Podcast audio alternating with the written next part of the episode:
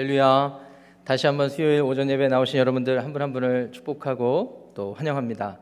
노사연의 만남이라는 노래만 있는 줄 알았더니 이렇게 숨겨진 값진, 어, 값진 보배와 같은 찬양이 있습니다. 저도 이 찬양 너무 좋아하고요. 그래서 말씀 후에 같이 또 좀 찬양하는 시간 좀 갖겠습니다. 어, 오늘 우리에게 허락하신 하나님의 말씀은 고린도전서 16장 전체를 봐야 되겠지만 네, 시간 관계상 또 길이 관계상 21절부터 24절까지만 저희가 함께 봉독하고 전체 1절부터 24절을 나누도록 하겠습니다. 어, 16장 21절부터 24절까지입니다. 예. 21절부터 24절까지 예, 찾으셨으면 어, 저와 여러분들이 합독하시겠습니다. 자, 시작. 나 바울은 친필로 너희에게 문안하노니 만일 누구든지 주를 사랑하지 아니하면 저주를 받을지어다 우리 주여 오시옵소서 주 예수 그리스도의 은혜가 너희와 함께하고 나의 사랑이 그리스도 예수 안에서 너희 무리와 함께할지어다 아멘 하나님의 말씀입니다.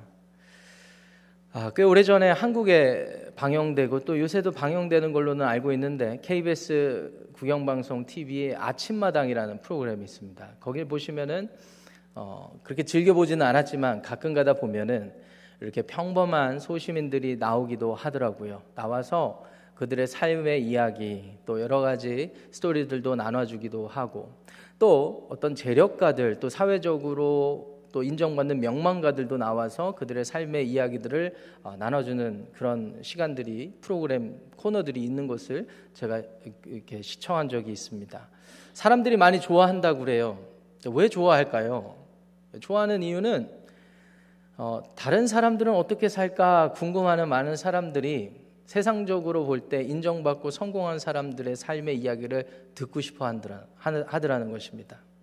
그래서 여성 잡지가 그렇게 잘 된 적이 있습니다. 요새는 SNS도 또 인터넷도 많이 발달해서 사람들이 정보를 이렇게 체득하는 루트가 많아졌지만 옛날에는 여성 잡지가 있었어요. 지금도 있겠죠. 여성 중앙, 뭐 여성 동화, 뭐 이런 것들이요. 그 안에 이렇게 보시면은 여성 구독자들이 다른 사람들 스토리를 그렇게 궁금해 하는 거예요. 예, 왜 이렇게 궁금해 할까요? 지금까지 나 혼자 이렇게 인생을 나한테 주어진 상황 속에서 이렇게 잘 살아왔는데 다른 사람들은 어떻게 사나 이게 궁금한 거 아니겠습니까?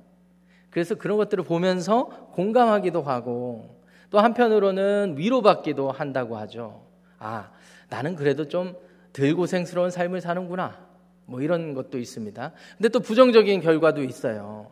나는 이렇게 사는 게 맞는 건 줄 알았는데 아, 나는 이렇게 불행하게 사는구나. 이렇게 상대적으로 비교하면서 그런 마음을 갖는다라는 거죠. 그래서 오히려 그 기사나 프로그램을 보고 부부 간에 또 자녀들과의 관계 가운데 불화가 있는 경우도 있다고 하니 여러분 모두 다 공감하시겠습니까? 아니에요? 예, 사람은 누구나 자기의 삶뿐만 아니라 다른 사람들의 삶도 궁금해하고 엿보려고 하는 그런 마음이 있는 것 같아요. 교회도 마찬가지라고 생각이 듭니다.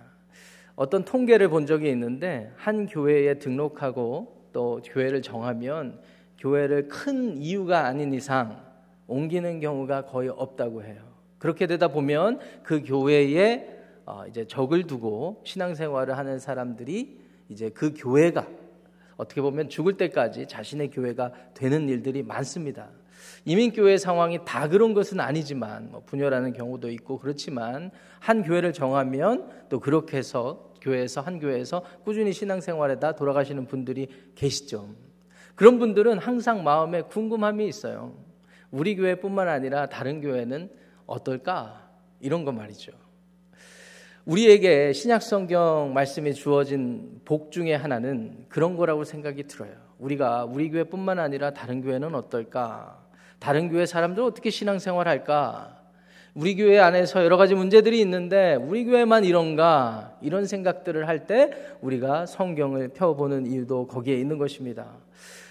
15주 동안 우리가 고린도전서를 1장부터 쭉 살펴보게 되었습니다. 한 절 한 절 다 우리가 강해하고 나누지 못했지만 이 한마디로 고린도 교회가 어떤 교회라는 것 그리고 그 교회에 어떤 일이 있었다라는 것을 우리가 엿볼 수가 있었습니다. 그 엿보는 일을 통하여서 우리 모두가 위로도 받고 또 도전도 받는 일도 있었죠. 간략히 요약하면은 그렇습니다. 이 고린도 지역에 사도 바울께서 1년 반 정도 사역할 무렵에 교회가 개척이 됐습니다. 그래서 교회가 부흥을 했어요. 사도 바울은 이제 개척을 해놓고 떠났어요. 그런데 부흥을 하다 보면 교회 안에 문제들이 많이 생기죠. 사람들이 생각이 달라서 또 그렇게 연합하려다 보면 생기는 문제들이었습니다. 그런데 고린도전서의 특징 중에 하나는 그런 문제를 지적하는 데서만 끝나는 게 아니라 그 문제 가운데 복음의 원리를 적용해서 이 하나님께서 세우신 교회, 그리스도의 몸된 교회가 어떻게 바로 서야 되는지를 권면해 주는 내용이 1장부터 15장까지 있었던 내용이에요. 큰 주제별로 우리가 한번 복기를 해 보면 복습을 해 보면 그렇습니다. 먼저 교회 안에 분열이 있었잖아요. 아볼로파, 개바파, 그리고 바울파, 예수파 이렇게 있었는데 왜 분열을 일으키는가? 사람들 안에 미성숙한 생각과 인격의 태도 때문이라고 지적을 해 주면서 우리 모두 바울이나 아볼로나 게바나 모두 다 주님의 종으로서 하나님 나라를 세워가는 일꾼들이라는 사실을 우리 다시 한번 강조를 해 주셨습니다. 그 다음에 성적인 이슈가 있었어요. 교회 안에서.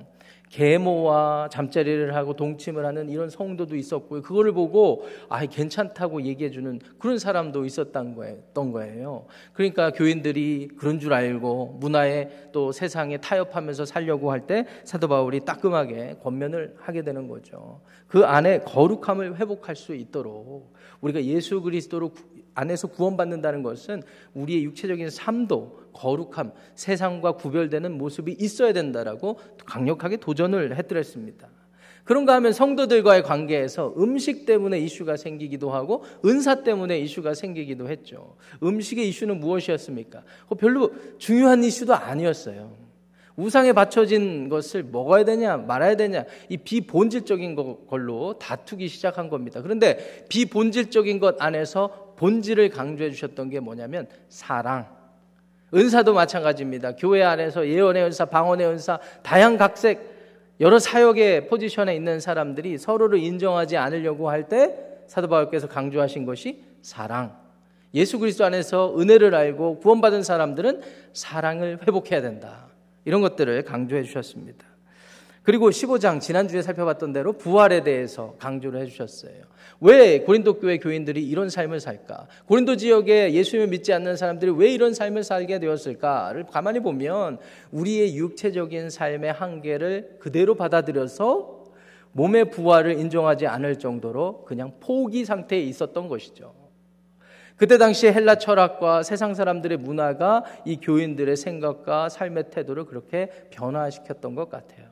그때 사도 바울께서 분명한 몸의 부활을 강조를 해 주시면서 복음의 원리를 제시해 주신 것입니다. 그런데 참 흥미로운 사실은 우리가 이 교회, 고린도 교회를 이렇게 엿볼 수가 있었는데 교회 안에 일어나는 일들을 보니까 여러분들은 어떤 생각 하셨는지 모르겠어요. 현대 교회도 문제가 많은 부분이 있지만 골물대로 골문 부분도 있겠지만 아 현대 교회 문제는 양반이구나 이런 생각도 들지 않으십니까? 그러면서 은연중에 드는 질문이 아 고린도 교회에 있었던 성도들이 이런 문제를 일으켰던 성도들이 진짜 구원받은 성도들인가? 라는 생각을 할 수가 있죠. 그런데 바울께서 사도 바울께서 고린도전서 편지를 처음에 쓰면서 뭐라고 해 주셨는지 아세요? 제가 여러분들 위해서 한번 읽어 보겠습니다. 고린도전서 1장 1절부터 3절까지 인사말이었는데 2절에 뭐라고 돼 있냐면 고린도에 있는 하나님의 교회 곧 그리스도 예수 안에서 거룩하여지고 성도라 부르심을 받은 자들과 거룩해져서 성도라고 부르심을 받은 그 사람들에게 편지한다고 돼 있고요. 그리고 하반절에 또 각처에서 우리의 주 곧 그들과 우리의 주 대신 예수 그리스도의 이름을 부르는 모든 자들에게 편지한다. 이렇게 돼 있습니다. 그러니까 편지를 받는 사람들을 우리가 엿봤을 때 이런 문제도 있고 저런 문제도 있고 현대 교회 시선으로 보았을 때 이거는 교회가 아니라고 그렇게 생각할 수밖에 없는 사람들이지만 사도 바울께서는 분명히 뭐라고 하셨어요? 그리스도 예수 안에서 거룩하여진 성도. 예수 그리스도의 이름을 부르기, 부르, 부르기 때문에 하나님의 자녀 이렇게 칭하고 있다라는 것입니다. 여기서 우리는 놀라운 은혜를 경험하게 됩니다. 아, 비록 우리 교회도 또이 주변의 많은 교회도 과거의 고린도 교회라 할지라도 그렇게 교회가 문제가 많고 하나님 보실 때 떳떳하지 않은 교회라 할지라도 그리스도 예수 안에 있는 사람들이라면 여전히 성도구나. 그리고 하나님께서는 교회로 봐주시는구나. 인정해 주시는구나. 예수 그리스도 안에 있기만 하면 말이죠. 자, 그러면 예수 그리스도 안에 있는지 아닌지를 우리가 어떻게 알게 됩니까?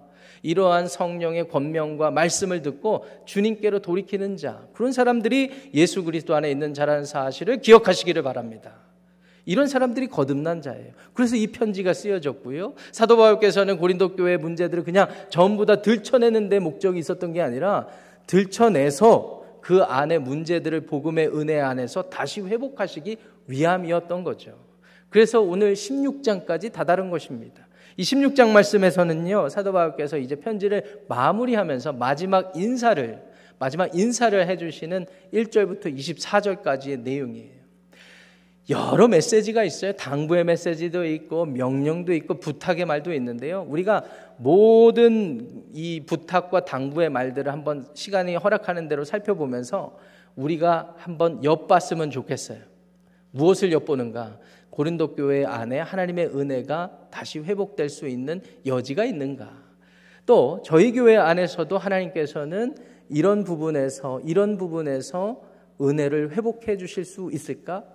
개인의 삶도 마찬가지입니다. 여러분 개인의 삶 속에서도 내 삶도 다른 사람 신앙생활 엿보고 다른 사람들 살아가는 걸 엿봤을 때 내 삶은 되게 하찮아 보이고 되게 가치 없어 보이다 할지라도 이런 일들을 통해서 하나님의 은혜가 내 삶에서 회복될 수 있을까? 이런 것들을 묵상하고 나누는 시간 되기를 축원합니다. 자, 먼저 1절부터 4절까지의 말씀을 보시면은요. 연보에 대한 메시지입니다. 연보. 여러분 연보라는 단어 익숙하십니까? 저는 뭐 한자를 제대로 배우진 않았지만 한자 말로 뜻풀이가 돼 있는 걸 보니까 버릴 연자에 도울 보자라고 합니다. 한국말로 번역된 그 단어가 연보. 그러니까 누구를 돕기 위해서 자신의 것들을 버려서 돕는 것이 되겠습니다. 영어, 대부분의 영어 성경은 컬렉션 이렇게 돼 있어요. 컬렉션. 뭘 컬렉션 합니까? 예. 여러분들 좋아하시는 돈이 되겠습니다. 돈이. 예. 돈을 모아서 헌금을 하는 것과 마찬가지죠. 그래서 연보에 대한 교훈을 주는데 특별히 1절부터 4절까지 말씀을 보시겠습니다. 자막으로 친절하게 오늘 좀 준비를 했습니다. 자, 한번 1절부터 4절까지 한번 읽어 보실게요. 시작. 성도를 위하는 연보에 관하여는 내가 갈라디아 교회들에게 명한 것 같이 너희도 그렇게 하라. 매주 첫날에 너희 각 사람이 수입에 따라 모아 두어서 내가 갈 때에 연보를 하지 않게 하라. 내가 이를 때에 너희가 인정한 사람에게 편지를 주어 너희의 은혜를 예루살렘으로 가지게, 가, 가지고 가게 하리니 만일 나도 가는 것이 합당하면 그들이 나와 함께 가리라. 아멘. 지금 성도들이 연보할 것을 당부하고 부탁하는 그런 메시지입니다. 목회자로서 헌금 이야기하는 거 쉬운 일은 아니지만 오늘 본문 말씀이 증거하는 대로 여러분들에게 전하고 여러분들이 한번 엿보고 나의 헌금 생활과 우리 교회의 헌금이 쓰여지는 뭐 이런 여러 가지 사역들에 대해서 곰곰이 생각해 보았으면 좋겠어요.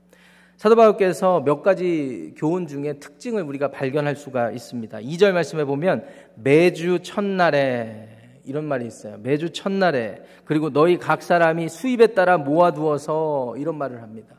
매주 첫날이라는 것은 어떤 날을 의미할까요? 우리가 알고 있는 주일이 되겠습니다. 안식 후 첫날이 되는 것입니다.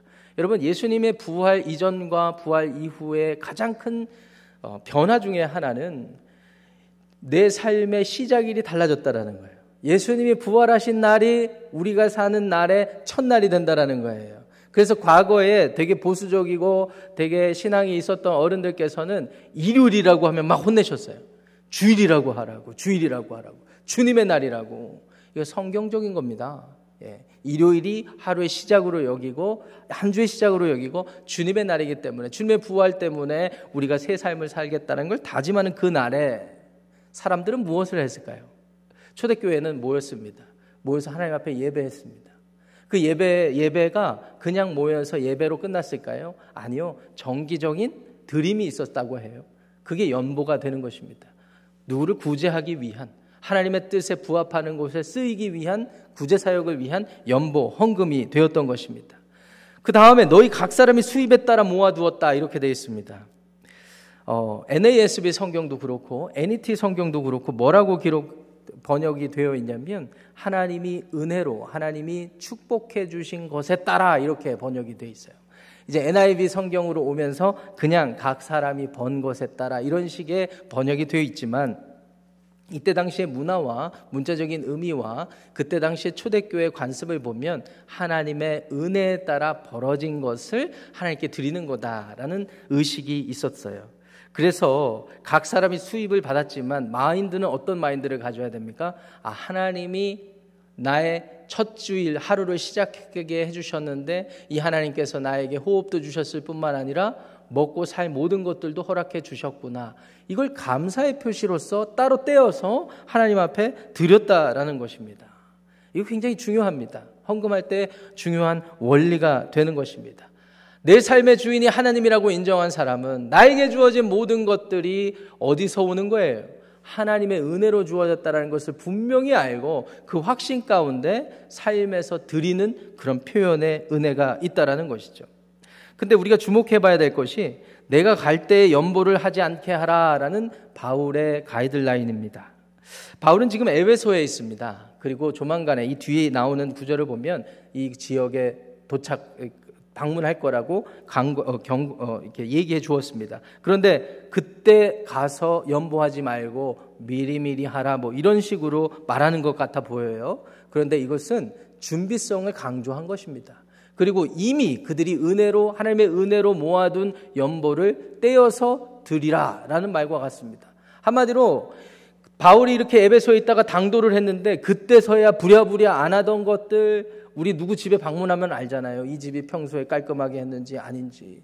평소에 깔끔하게 살고 살던 집은 아무런 것도 없는데 평소에 지저분했던 집은 그냥 막 닥쳐서 청소하다 보면 막 여기서도 뭐, 뭐 나오고 저기서도 뭐 나오고 그런 거 하지 말라는 겁니다. 사도 바울께서는 미리 준비해서 하라는 건데 아까 말씀드렸던 것처럼 안식 후 첫날 주일에 너희들이 헌금한 것들 안에서 이렇게 준비를 했으면 좋겠다라는 거예요. 3절 말씀을 같이 읽었는데 거기에 특별한 단어를 주목해 봐야 됩니다. 이것을 누구에게 전달을 할 겁니까? 예루살렘에 전달을 하고 너희가 인정한 사람에게 손에 쥐어서 보낼 건데 이게 연보예요. 이 연보인데 3절 중반절에 그것을 뭐라고 표현을 했습니까? 은혜. 은혜입니다. 우리가 하나님 앞에 연보를 드리는 것도 하나님으로부터 받은 은혜라는 것을 인정할 뿐만 아니라 그 은혜가 우리의 삶의 헌신을 통해서 흘러 넘치게 하는 것에 목적이 있다라는 거예요. 그러면서 4절 말씀에 본인도 필요하다면 같이 가겠다라는 것입니다. 1절부터 4절까지는 연보에 대한 부탁을 하고 있어요. 예루살렘에 도대체 이 많은 돈들이 왜 필요했을까요? 사도 바울의 이 뒷구절에 보면은요, 마게도냐를 지나서 가, 간다고 했습니다. 아마 마게도냐는 빌립보 교회도 들, 들리지 않았을까? 빌립보 교회도요, 어느 정도 부흥한 그런 정도였을 거라고 생각이 듭니다. 왜 이런 헌금들과 연보가 필요했을까요? 아마 사도행전 11장에 가보시면 예루살렘에 이 대가뭄이 일어났었어요. 어려움이 찾아왔었어요. 그 일들, 일들을 돕기 위해서 특별히 예루살렘 교회 성도들이 빈궁하고 어려운 것들을 알기 때문에 가는 거예요. 그런데 여기서 놀라운 사실은 성경학자들에 따르면 이 편지를 받는 사람들의 대부분이 대부분이 아마 노예 계급이 아니었을까. 대부분이 빈궁한 삶을 살았던 사람들이 아니었을까 이렇게 생각을 합니다. 우리가 연보하고 헌금할 때 목사님 이 정도 수준이 중산층 정도 되면 내가 하나님 앞에 드릴 수 있지 않을까요? 라고 생각을 하지만 그거는 기준이 되지 않는다라는 거예요. 오히려 자기가 세워놓은 기준으로 자기의 시간, 물질, 자기의 모든 사역에 헌신을 드린다고 하는 사람일수록 제대로 안 되는 경우들이 많아요. 자꾸 미루거나 자기의 기준을 자꾸 높이거나 해서 말이죠. 하나님은 당장 지금 그 삶, 삶 가운데 역사하셔서 어떤 일을 하기 원하시는데 말이죠. 우리가 연보에 대해서 많은 생각을 해봐야 됩니다. 여러분들 헌금 생활도 한번 생각해 보시면 좋겠습니다. 누구를 위해서, 무엇을 위해서, 어떤 마음으로, 얼마만큼 준비돼서 내가 하나님 앞에 드려지고 있는가. 물질만 드리는 것이 아니라 내 마음의 중심과 내 삶의 태도가 어떠한 헌신의 모습을 보이고 있는가를 생각해 보았으면 좋겠습니다. 자, 이제 5절부터 이어지는 내용은 바울의 계획을 소개하는 거예요. 특별히 5절부터 9절까지의 내용인데 이것도 아까 저희가 합독하지 않았기 때문에 이 구절들도 한번 읽고 확인해 보겠습니다. 저와 여러분들이 5절부터 9절까지 교독해 보실게요. 내가 마게도냐를 지날 터이니 마게도냐를 지난 후에 너희에게 가서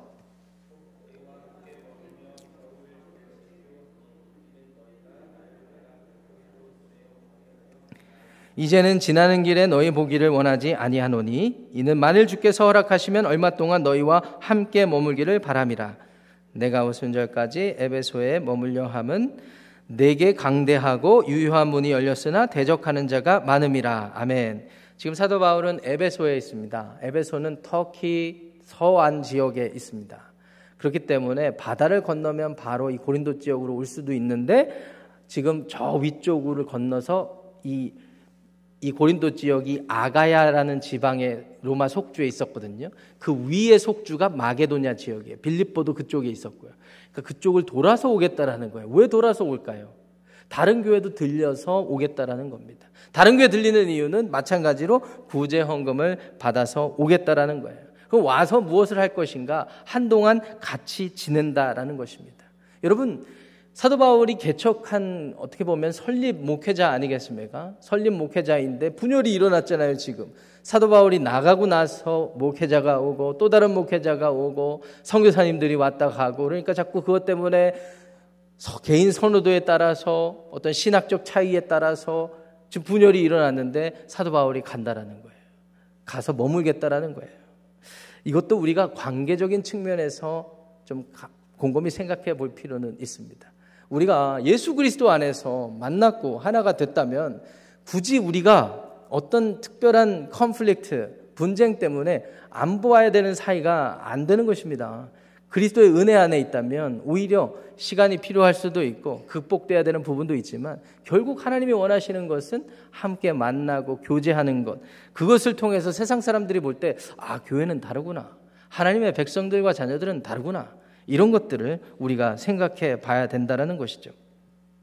7절 말씀해 보면 지나는 길에 보지 않기를 원한다. 이 말은요. 그냥 내가 성의 없이 stop by 그냥 들르는 수준이 아니라 가서 교, 진지하게 교제하길 원한다라는 것이죠.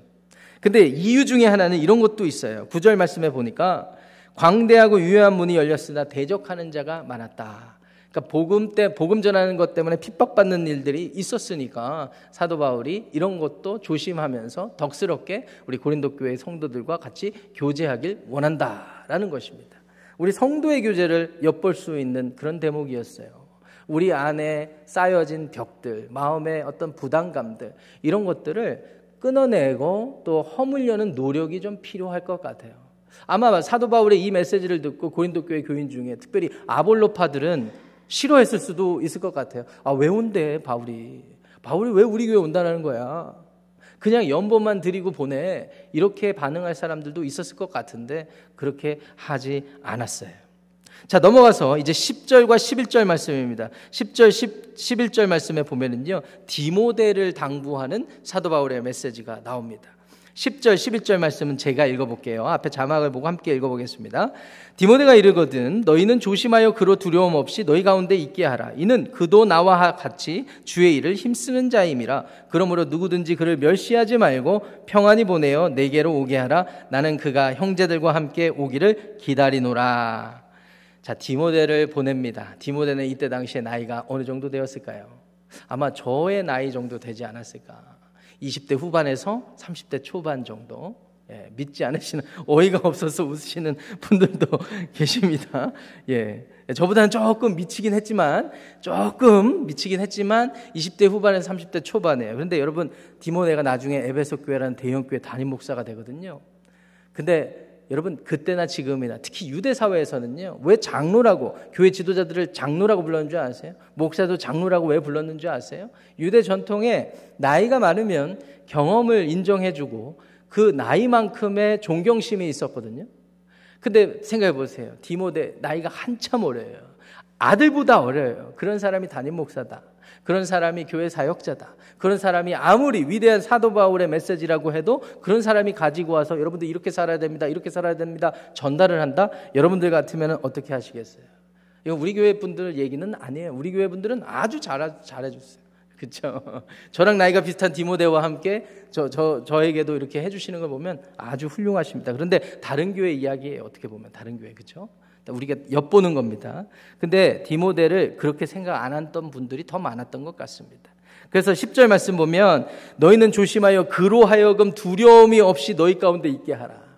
여기서 우리는 디모데의 성향도 알게 됩니다. 한 가지 분명한 것은 디모데는 외향적인 사람은 아니었던 것 같아요. 그리고 누군가가 좀 무섭게 하면 두려워 떨었던 성품의 사람이었던 것 같아요. 이것을 잘 알았던 사도 바울께서 고린도 교회 교인들에게 특별히 당부한 거예요. 여러분 한번 생각해 보세요. 디모데가 편지를 받고 그 교회 왔는데 그날 우리 교회 얘기 아닙니다.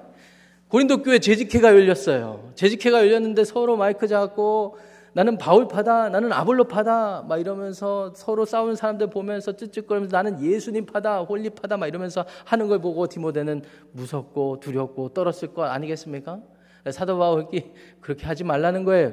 디모데를 생각해서라도 그렇게 하지 말라고 얘기하면서 복음을 위해서 주의 일을 위해서 힘쓰는 자라고 강조를 하는 것입니다. 11절 말씀에 멸시하지 말라고 되어 있습니다. 하! 목사님, 목사님 나보다 우리 조카보다도 어린데 내가 그냥 겉으로만 이렇게 해줄 수 있어. 예. 근데 속으로 멸시하고 있다면 여러분들 말씀을 보시면서 한번 돌아보시면 좋겠습니다. 목표는 무엇인가? 11절 그 멸시하지 말고 그 다음에 보세요. 평안히 보내어 내게로 오라. 자, 이제 사도 바울이 나중에 얘기를 들을 것 아닙니까? 야, 디모데야, 가서 어땠어? 야, 목, 목사님, 사도님, 갔더니 고린도 교회 성도들이 얼마나 목회자들, 사역자들을 존중하고 섬기는지 모르겠습니다. 라고 얘기했다면 고린도 교회 교인들이 잘 섬겼던 거죠. 자, 이제 12절 말씀 보세요. 이제 아볼로에 대해서 이야기를 합니다. 이 아볼로는 여러분 분열의 핵심 멤버 중에 하나였죠. 아볼로는요, 성경학자들에 따르면은요, 말도 수려하게 할 수가 있었어요. 그 이때 당시에 사람들로 인정, 사람들에게 인정받았던 하나의 외적인 표, 표식이 뭐였냐면 웅변을 잘하는 거였어요. 웅변.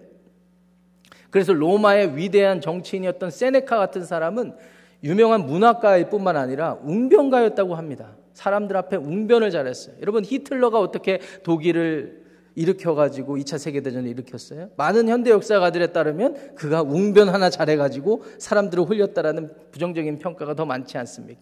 그러니까 웅변을 하면 사람들 눈에 다 좋아 보이는 거예요. 그, 그런 상태에서 율법에 능통을 했는데 나중에 보니까 그리스도의 복음에 대한 깨달음이 없어서 브리스길라 아굴라가 가서 설명해 주니까 이제 거의 모든 것을 갖춘 정도에 이른 거예요. 이 아볼로 사도가. 근데 이 사도 바울이 아볼로에게 고린도 교회 좀 가봐라. 이런 문제가 있다 했는데 아볼로는 안 간다고 했어요. 왜 안 간다고 했을까요? 심지어 사도 바울께서 많이 권하였다고 되어 있습니다. 12절 말씀 보시면은요. 중반절에. 왜 안 간다고 그랬을까요? 예, 아마 저는 이건 제 생각입니다. 묵상의 결과입니다. 지금 아볼로파, 바울파, 개바파 이렇게 나눠져서 다툼이 있는 그 현장에 굳이 아볼로가 갈 필요가 있을까요? 이건 제 생각입니다. 제 생각에 그렇게 분열하고 하는데 인기 투표를 하면 아볼로가 제일 1등이었을 것 같아요. 지금 웅변가에다가 모든 지식이 갖췄고 사람들에게 인기가 많았던 사람을 꼽자면 당대 기준으로 보면 아볼로였던 것 같아요. 그런데 이 아볼로가 만약에 간다고 해봐요. 그 분열의 현장에. 그런 사태가 우려되잖아요. 그래서 아볼로 역시 덕을 세우기 위해서 안 가지 않았을까 이런 생각을 해보게 됩니다. 정리하면 디모데와 아볼로를 보내려고 하고 또 디모데는 직접 보내기도 했는데 그 디모데와 아볼로를 섬기고 맞이하는 성도들의 태도에 대해서 가이드라인을 주는 것입니다. 두렵게 하지 말고 멸시하지 말고 나이 어리다고 무시하지 말고 키 작다고 무시하지 말고 저도 작은 편입니다. 어, 한국 사람 뭐 영어 못한다 뭐 이런 거 갖고 무시하지 말고 하나님의 질서 안에서 교회 안에서 직분을 얻은 자라고 하면 그만큼의 존중을 하라는 의미입니다. 자, 13절, 14절 말씀 보시겠습니다. 이 말씀 또 중요하니까 크게 한 목소리로 읽겠습니다. 시작. 깨어 믿음에 굳게 서서 남자답게 강건하라. 너희 모든 일을 사랑으로 하라. 당부하고 부탁하다 갑자기 명령을 하고 있습니다. 이 명령의 형식은 군대 지휘관들이 군인들, 자기에 속한 부대원들에게 명령하는 거예요. 전투에 나가기 전에. 다섯 가지 명령을 하는 거예요. 깨어라, 긴장하라 라는 것입니다. 지금 전투 현장에서 긴장하지 않고 자꾸 다른 생각하고 또 집 생각하고 그러다 보니까 이런 쓸데없는 분쟁이 일어나는 것 같아요. 그러니까 깨어라, 긴장해라. 두 번째, 믿음으로 굳게 서라. 믿음 안에서 정신 차려라. 그 다음에 남자답게 용기를 가져라. 용기. 믿음의 용기. 그 다음에 강건하라. 믿음 안에서 강건하라. 마지막으로 모든 일을 사랑으로 행하라.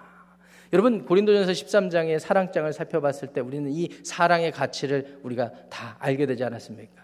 사도 바울이 이 사랑이 교회 안에서 얼마나 중요한 가치인지를 강조해 주지 않았습니까? 모든 일을 사랑으로 행해야 된다는 거예요. 누구를 누구를 위해서 연보를 할 때, 연보를 집행할 때 하나님이 우리에게 주시는 은혜를 어떻게 흘러내야 되는가? 하나님의 모습을 닮아야죠. 자꾸 인간적인 생각과 사고에 갇히면 안 되는 거예요.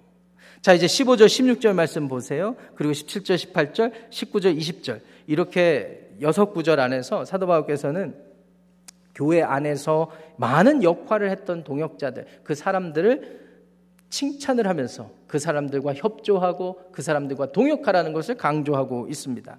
15절부터 20절까지 말씀을 보시면은요. 제가 여러분들을 위해서 요약하면 이렇습니다. 스테바나라는 사람이 있어요. 고린도전서 1장 16절에 가면 이 스테바나는 사도 바울 표현으로 하면 아가야 지방의 첫 열매라고 표현을 했어요. 처음으로 침례를 줬던 가정이래요. 그러니까 한마디로 고린도 교회의 파운딩 멤버예요. 그리고 스테바나의 집이라고 했으면 그 가족들을 의미합니다. 우리 교회 안에도 지금 벌써 내년이 50주년인데 저희 교회 50년 동안 저희 교회를 지키고 설립될 때부터 계셨던 분들 그리고 가족들이 아직도 계세요. 할렐루야. 이건 축복이에요. 교회적으로 보면 큰 축복이에요. 이런 분들이 얼마나 헌신을 하셨는지 집을 내주고 그 집으로 모이고 교회가 시작되는 이런 일들 이런 사람들과 함께 일하고 수고하고 심지어 같이 협력하면서 순종하라 라고 얘기를 합니다. 17절, 18절 말씀 보니까 부드나드, 아가이고 이런 사람들도 귀히 여기라 이렇게 얘기를 합니다. 그러면서 이유가 중요합니다. 17절 하반절에 너희의 부족한 것을 채웠다. 18절에 우리가 되게 좋아하는 표현이죠. 나와 너희 마음을 시원하게 하였다. 이런 사람들을 알아줘라. 이런 사람들을 존중해라. 라는 것입니다. 교회가요, 여러 가지 사역들 감당하고 또 여러 가지 일들을 하다 보면은요, 사람 중심이 아니라 어느 순간 일 중심이 될 때가 있어요. 그럴 때 그런 분위기를 바르게 해주고 새롭게 해주는 조력자들이 필요하더란 거죠. 근데 여기 지금 소개된 스테바나, 부드나드, 아가이고 이런 사람들은 그런 본질을 알아서 도움을 줬던 사람들 같아요. 귀한 사역자들 같아요. 특별히 마음을 시원하게 하였다라는 말은 이 원어적인 의미로 보면은 쉬게 해줬다라는 것입니다. 쉬게 해줬다. 여기는 육체적인 쉼도 포함될 것입니다. 정신적인 쉼도 포함됐을 것입니다. 어떤 사역자가, 목회자가, 팀장이 또 어떤 안수집사가, 어느 집사님들이 어떤 일을 할 때 같이 협력해서 목자님이 일할 때 같이 협력해서 마을장님이 일할 때 같이 협력하여서 막 하다 보면 또 마을장이 목회자가 또 막 이렇게 지치고 이런 모습 보면 그것을 바로 알아채고 도울 수 있는 있었던 사람. 사도 바울은 1년 반 동안 사역하면서 이 사람들로부터 그런 영적인 공급을 받았던 것 같아요. 표현이 너무 멋지지 않으십니까? 내 마음을 시원하게 해줬다. 아시아의 교회들이 무난하고 아리스 아굴라와 브리스가 이야기도 있고 모든 형제가 무난한다고 되어 있습니다. 여러분 이 15절부터 20절 말씀을 읽으시면서 여러분 어떤 생각이 드세요? 아, 교회 안에서의 관계를 생각해 보게 되지 않습니까? 우리가 교회로 왜 모였을까요? 그냥 나와 하나님과의 관계를 맺기 위해서만 모였을까요? 아닙니다. 서로가 서로를 채우, 채워주면서 부르심의 한 소망을 이루어가면서 하나님 나라를 세워가는 거예요. 목적이 하나님의 나라를 세워가는 것, 이라면 그 과정 또한 하나님 나라의 모습과 닮아 있어야 된다는 것입니다. 사람을 귀히 여기고 하나님께서 보시는 사람을 향한 사랑과 그 마음을 간직한 채 섬기는 거예요. 누구처럼요? 예수님처럼 십자가에서 죽으셨던 예수님처럼 서로를 위하고 헌신하고 섬기고 죽기까지 될지는 모르겠지만 죽기까지 섬길 수 있는 마음의 자세. 그래서 우리가 죽, 음까지 불사하지 않는다 하더라도 그 사람들로 하여금 아 나는 집사님 때문에 마음이 너무 시원해. 내가 진짜 이런 사역 때문에 힘들었는데 이 사람 때문에 힘들었는데, 이런 일 때문에 힘들었는데, 집사님으로 인하여서 하나님이 어떤 영을 보내주셔서 내 마음이 진짜 편해졌어요. 너무 고마워요. 이런 말을 들으시는 저와 여러분들이 되시기를 축원합니다. 덧붙여서 여러분의 마음도 저로 인해서 시원해지기를 축원합니다. 아멘이 별로시네요. 좀 더 노력하겠습니다. 자, 이제 마지막 21절부터 24절까지 아까 우리 합독했던 그런 축복과 권면의 말이에요. 나 바울은 친일로 친, 아, 친필로 무난한다 이렇게 돼 있고요. 22절에 누구든지 주를 사랑하지 아니하면 저주를 받을지어다 이렇게 얘기를 합니다. 그리고 우리 주여 오시옵소서. 여러분 아람어로 돼 있는 마라나타라는 말 들어보셨죠? 찬양 중에도 있습니다. 이 마라나타라는 말이에요. 우리 주여 어서 오시옵소서. 이때 당시에 목표는 뭐였냐면 교인들의 목표는 빨리 주님이 오시는 거예요. 우리는 이렇게 흠이 많고 여러 가지 연약한 모습이 있으니까 주님이 오셔서 하나님의 나라가 빨리 속히 완전히 이루어지기를 바라는 마음으로 서로 이렇게 권면하고 축복하는 거예요. 23절 말씀, 24절 말씀. 이게 우리가 흔히 말하는 축도의 축도의 마음과 같습니다. 주 예수 그리스도의 은혜와 너희 은혜가 너희와 함께하고 나의 사랑이 그리스도 예수 안에서 너희 무리와 함께 할지어다.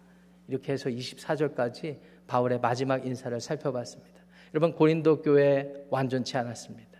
문제가 많았습니다. 들춰보니까 냄새가 많이 나는 교회였어요. 부족하고 연약했습니다. 왜 그럴까요? 교회 터가 잘못돼서 그랬을까요? 교회 주변에 사는 사람들이 악하고 그리고 못 사는 나라라서 그랬을까요? 아니요. 우리 안에 있는 부패한 죄성이 그렇게 돼요. 그래서 성령 안에서 붙들려 있지 않고 이런 하나님 말씀 안에서 바로 서 있지 않으면 우리도 우리 역시도 어느 순간 이 길을 따라갈 수 있다라는 것입니다. 그렇기 때문에 그렇기 때문에 하나님의 은혜가 우선이 돼야 돼요. 내가 하나님의 은혜로 이렇게 구원을 받았고 은혜를 아는 사람들이 이렇게 모였지. 본 해퍼라는 목사님이 계십니다. 그분이 쓰셨던 성도의 공동생활이라는 책을 보면 이분이 재밌는 말씀을 하세요. 매일 아침, 매일 저녁 함께 모일 때마다 성도들과 공동체 생활을 하는데 제일 중요한 원칙을 소개를 해요. 그게 뭐냐면 누군가를 당신의 눈을 열어서 볼 때 그 중심에 예수님을 두고 예수님을 통해서 그 사람을 보라. 이런 가이드라인을 줍니다. 그래서 인간적인 생각에는 예수님을 앞에 두면 그 사람이 안 보이잖아요. 그렇지 않습니까? 근데 어떻게 봅니까, 그 사람을? 근데 여기 놀라운 의미가 담겨 있어요. 예수님을 보면 예수님을 섬기듯 하게 될 것이고, 그 예수님께 하듯 하는 것이 반대로 소자에게 하는 것이 예수님께 하는 것이듯 내가 주님을 섬기듯 누군가를 섬기고 누군가와 동역하고 하나님 나라 이루길 소망하면 그게 주님이 기뻐하시는 일이라는 겁니다. 사랑하고 존경하는 우리 지구촌교회 교우 여러분, 성도 여러분, 우리 교회 이제 49년, 50년 다 돼 가는데 지금까지 너무나 수고 많으셨습니다. 특히 오늘 오전 예배 현장에 나와 계신 분 중에는 이 설립 때부터 함께 하셨던 분들 많으세요. 너무나 감사하고 존경합니다. 하나님께서 여기까지 인도해 주셨다는 것을 믿습니다. 연보도 그렇고 선교도 그렇고 동역하는 것도 그렇고 동역하면서 쌓였던 사역의 열매도 그렇고 다른 교회 교인들이 얼마나 부러워한지 몰라요. 할렐루야. 별로십니까? 다른 교회 교인들이 다 많이 우러러보고 많이 관심을 갖는 교회예요. 지구촌 교회가. 우리가 이런 교회라는 것, 그 우리가 노력해서 우리가 잘해서라기보다 하나님이 여기까지 인도해 주셨다면 때로는 부족하고 연약한 게 있다 하더라도 다시 고쳐잡고 다시 마음의 소망을 품고 기대를 품고 비전을 품고 하나님 나라를 이렇게 세우는 저와 여러분들 그리고 우리 지구촌교회 모든 성도들이 되시기를 축원합니다.